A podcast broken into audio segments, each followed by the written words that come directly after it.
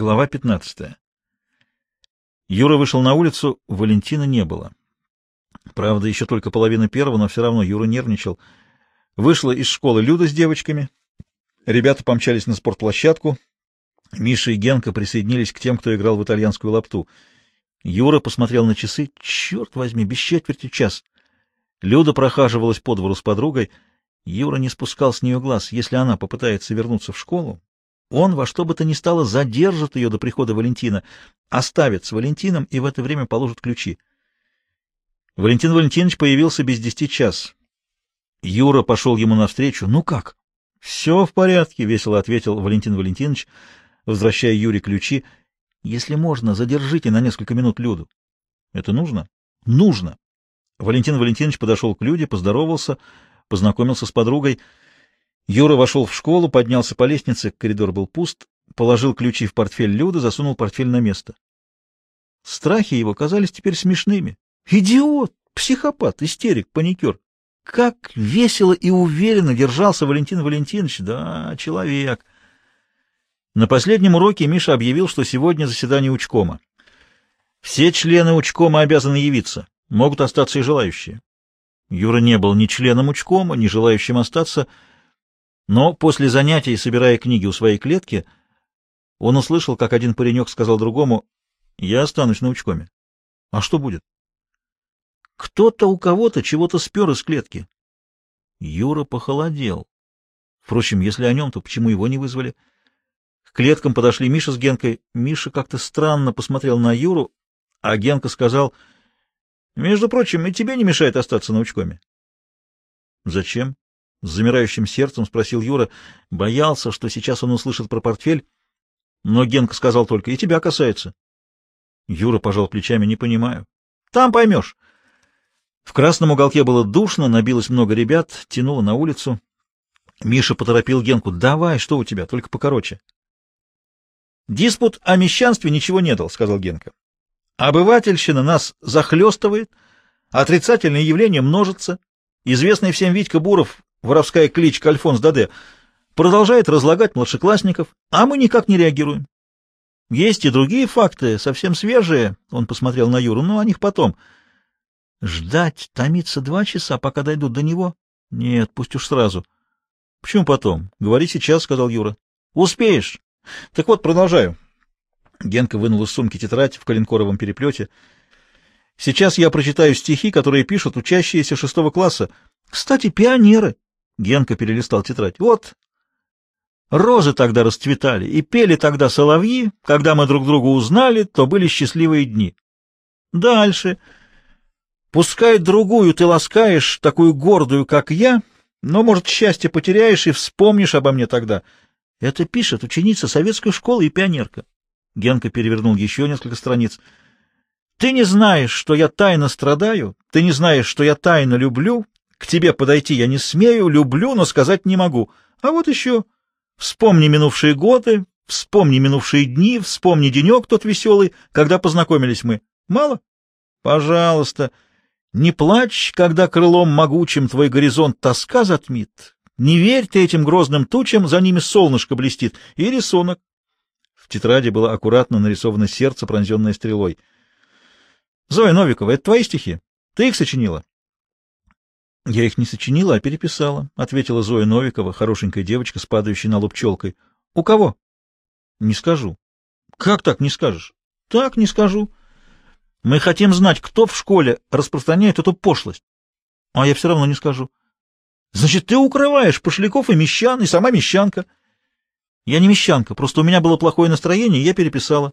— Плохое настроение? — поразился Генка. — Но ведь ты пионерка! — Разве у тебя может быть плохое настроение? — А когда ты получаешь неот, у тебя хорошее настроение? — спросила Зина Круглова. — Я комсомолец, и у меня всегда хорошее настроение. — Брось губами шлепать, — сказал я Шполонский. — Генка, а откуда у тебя тетрадь? — спросил Миша. — Это не имеет значения. — Зоя, ты давала Генке тетрадь? — Нет. Ее вытащили из моей клетки. Кто вытащил, не знаю, хотя подозреваю... Юра на минуту воспрянул. Вот, оказывается, о чем речь. — Кого подозреваешь? — спросил Миша. — Не скажу, — ответила Зоя Новикова. — Но ты утверждаешь, что тетрадь вытащили из клетки? Настаиваешь на этом? Утверждаю и настаиваю. Подумай, вспомни. Может быть, ты кому-нибудь ее давала?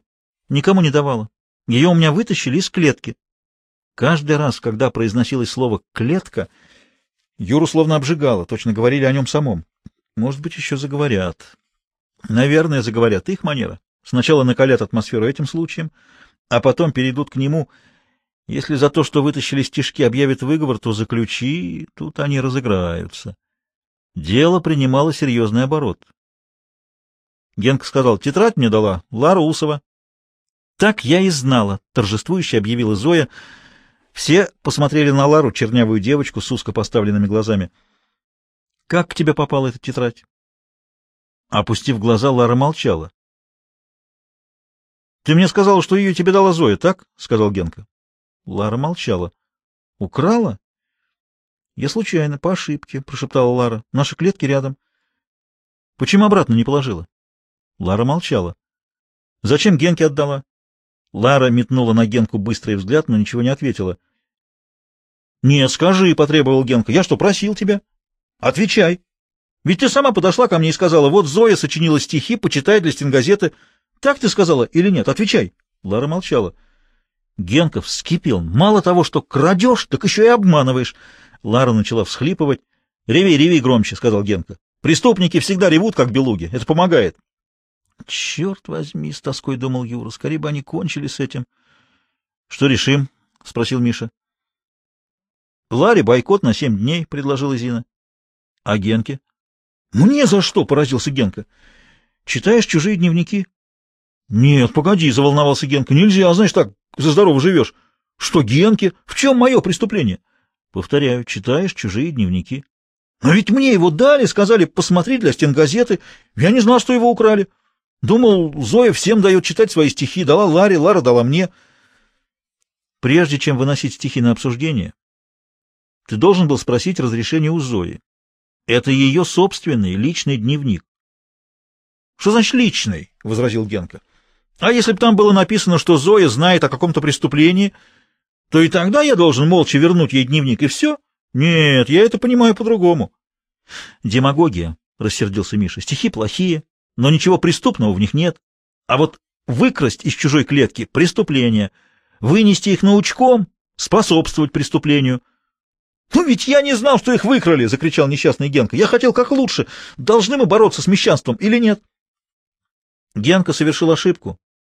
Поступил неэтично, но все же его не за что наказывать, — сказала Зина Круглова. Обращаясь к Зое, Яша Полонский продекламировал. «Милая, кроткая, нежная, вся воплощение мечты, нравится мне твоя муза унылая, только вот Генке не нравишься ты». «Ладно», — сказал Миша, я не настаиваю на взыскании Генки, но пусть будет осмотрительнее. Что у тебя еще, Генка? Еще. Вот случай, не далее, как сегодня. Юра напрягся, это, конечно, о нем. Не далее, как сегодня, за обедом, Юра не стал есть пирог. Больше того, назвал его дрянью, завернутой в гадость. И это в то время, когда страна только выходит из голода и разрухи, когда миллионам людей в Поволжье и других краях не достает куска хлеба. Такое заявление Возмутительное барство, нетерпимое в нашей среде. Теперь все смотрели на Юру. — И за этим вы меня вызвали? — спросил Юра, еще не веря, что все оказалось такой ерундой. — Тебя не вызвали, а посоветовали прийти. — И больше вам нечего сказать? — Кому это вам? — спросил Миша. — Ты что, отделяешь себя от нас? — Знаешь, Миша, могу ответить тебе. Твоими же словами. Не надо демагогии. Генка, больше ты ничего не хочешь мне сказать? Этого тебе мало? Тогда всеобщий привет. Юра махнул рукой и вышел. Вот, пожалуйста, сказал Генка, демонстративно покинул заседание учкома. Так оставлять нельзя. Зина Круглова предложила выговор ему за барство, за игнорирование учкома. Голосуем, сказал Миша. Все подняли руки. Ободренный тем, что в этом случае он оказался прав, Генка деловито спросил, что будем делать с Витькой Буровым и его компанией? Может быть, передать в СПОН? Социально-правовая охрана несовершеннолетних. Давайте пока ничего не решать, я попробую с ним поговорить, сказал Миша. Ты уже пытался говорить с Витькой. Что получилось? возразил Генка. Попробую еще раз.